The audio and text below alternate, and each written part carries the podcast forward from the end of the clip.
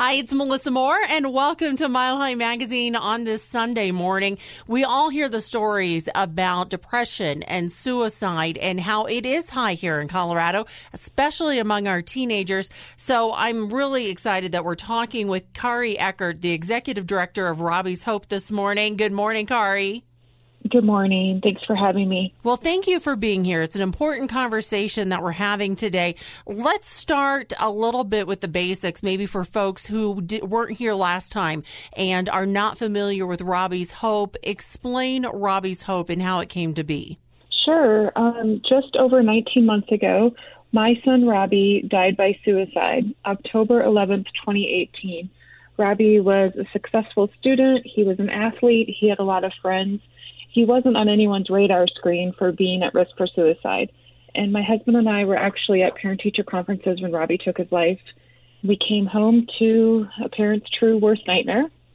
And it was put upon us right away that we needed to step up and do something because we quickly learned what an epidemic it truly is in our state and our country. So that's where Robbie's Hope comes from. And Kari, I remember talking to you just a few months after this had happened and knowing and obviously being able to see your heartbreak, but you really were on a mission even quickly after this happened to make sure that other families didn't suffer the way yours had. Yes, yes. We really, um, we just quickly became aware of the statistics and just said, what's going on? What can we do to change this? Um, our teens deserve better.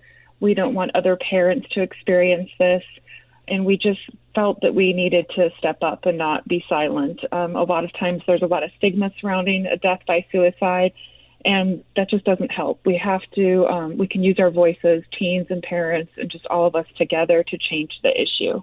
Well, over the last 19 months, and you work closely with teens, what have you learned? What are some of the things that you've learned that maybe have surprised you?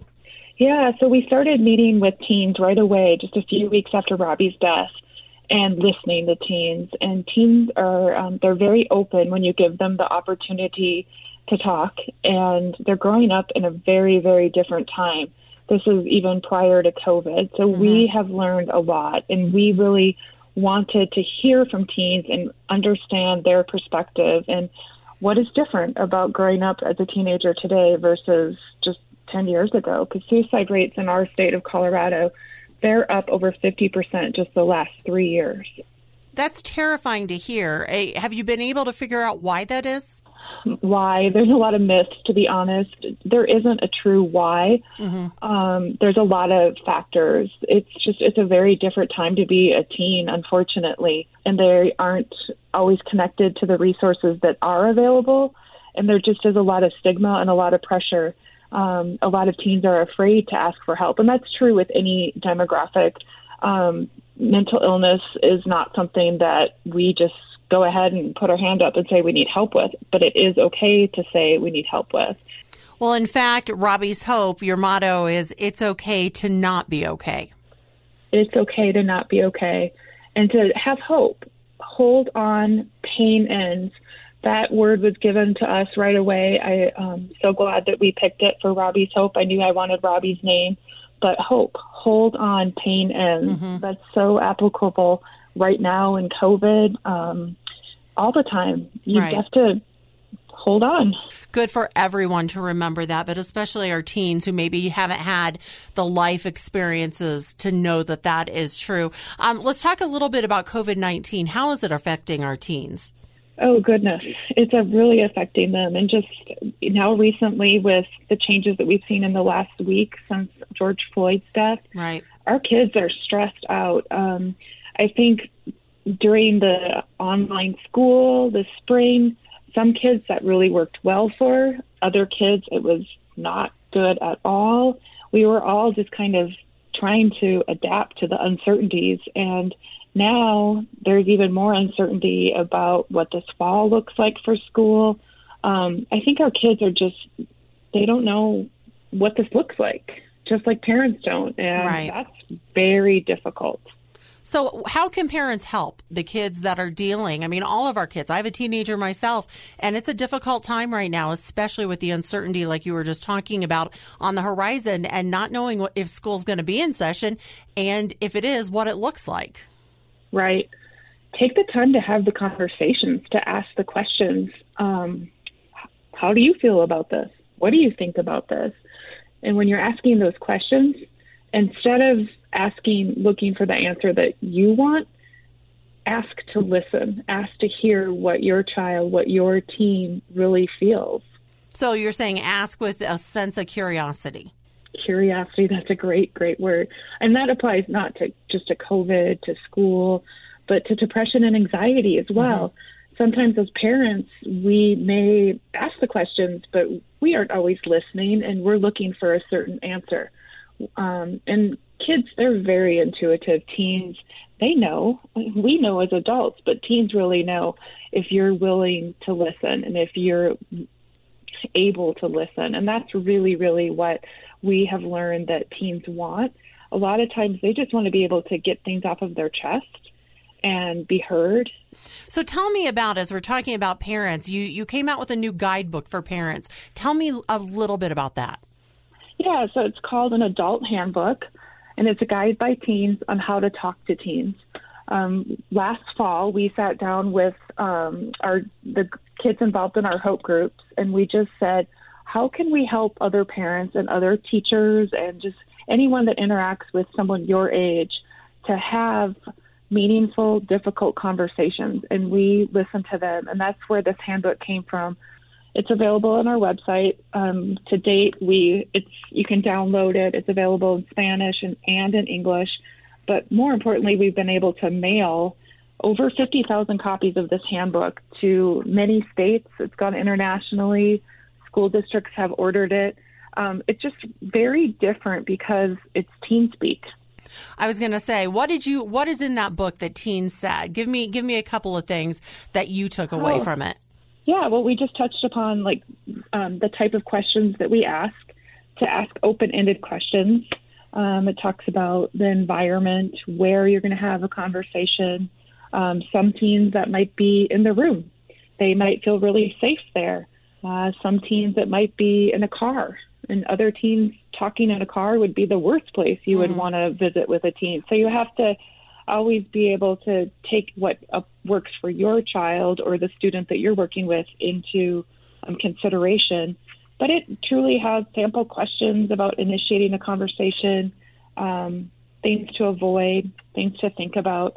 But really, it's just about trusting your gut. And if you notice something with a teen that doesn't seem um, to fit their character, to that's typical of them, you got to ask them about it. And tell me a little bit, you mentioned it a couple of minutes ago about hope groups. What are hope groups? So, hope groups, right after Robbie's death, we started meeting with teens um, just to really find out what's different about being a teen today as opposed to what we thought teens were like um, just with Robbie and with our daughter um, raising her. She's going to be a senior in college. And we just, um, the kids came to us and they were so open and so willing to have conversations and to put their phones down and felt so safe and just kept coming back. We kept meeting with them. So we determined that that was what we maybe could be helpful to other teens, not just Robbie's friends and people who knew our family, mm-hmm. but how could we take this to, to larger groups, so hope groups, places for teens to feel safe with one another, to feel um, heard, mm-hmm. to have difficult conversations, and also what can kids do to change um, change the conversation and bring it to other groups. What can just like today, um, I don't even it's kids protesting, but youth protesting. Right. What can we do in our environments to create change? So when you started these hope groups, I mean, obviously it was kind of, it sounds like it was one um, with at your house or with you and your husband. How many hope groups are there now and how can kids get involved? There are only six hope groups. I wish that there were more. Um, and I don't think it's the teens that don't want to be involved. I think it's the reluctance of adults. Um, putting yourself out there to be available to teens, it's frankly scary. But taking that leap and um, teens, when they are given the opportunity, they respond. They are so, oh, I enjoy working with teens so much. They just, they're empowering.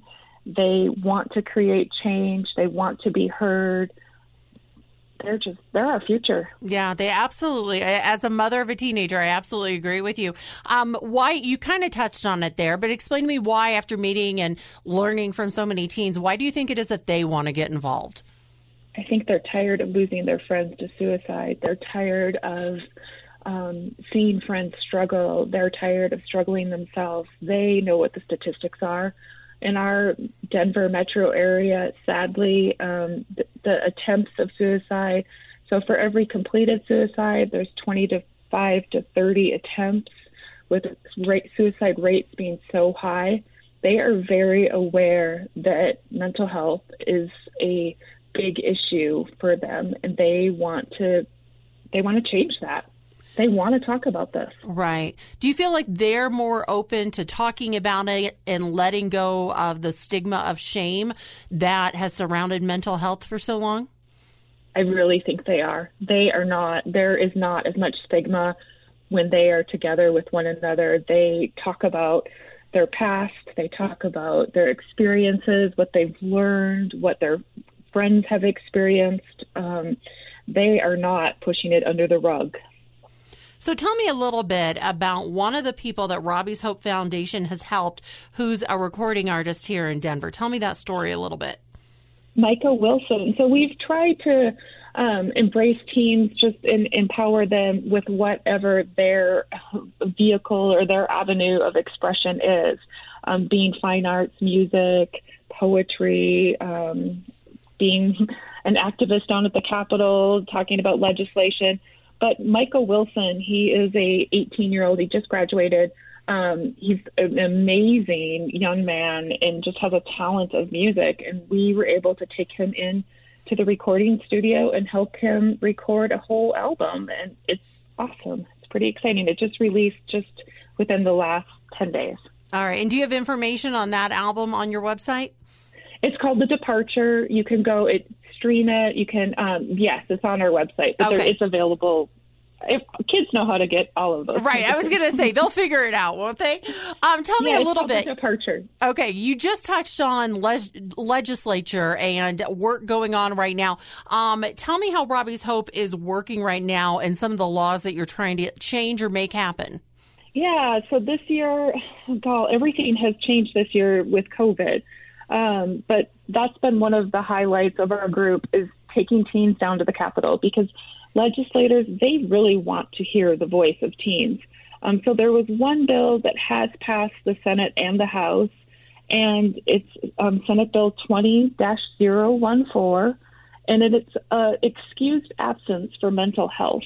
It was a bill that didn't have any fiscal note. It was very highly supported by both sides of the legislature and it gives parents the ability to call into school and be truthful of why your child needs to stay home, naming things for what they are. And that's part of um, decreasing the stigma and creating the change.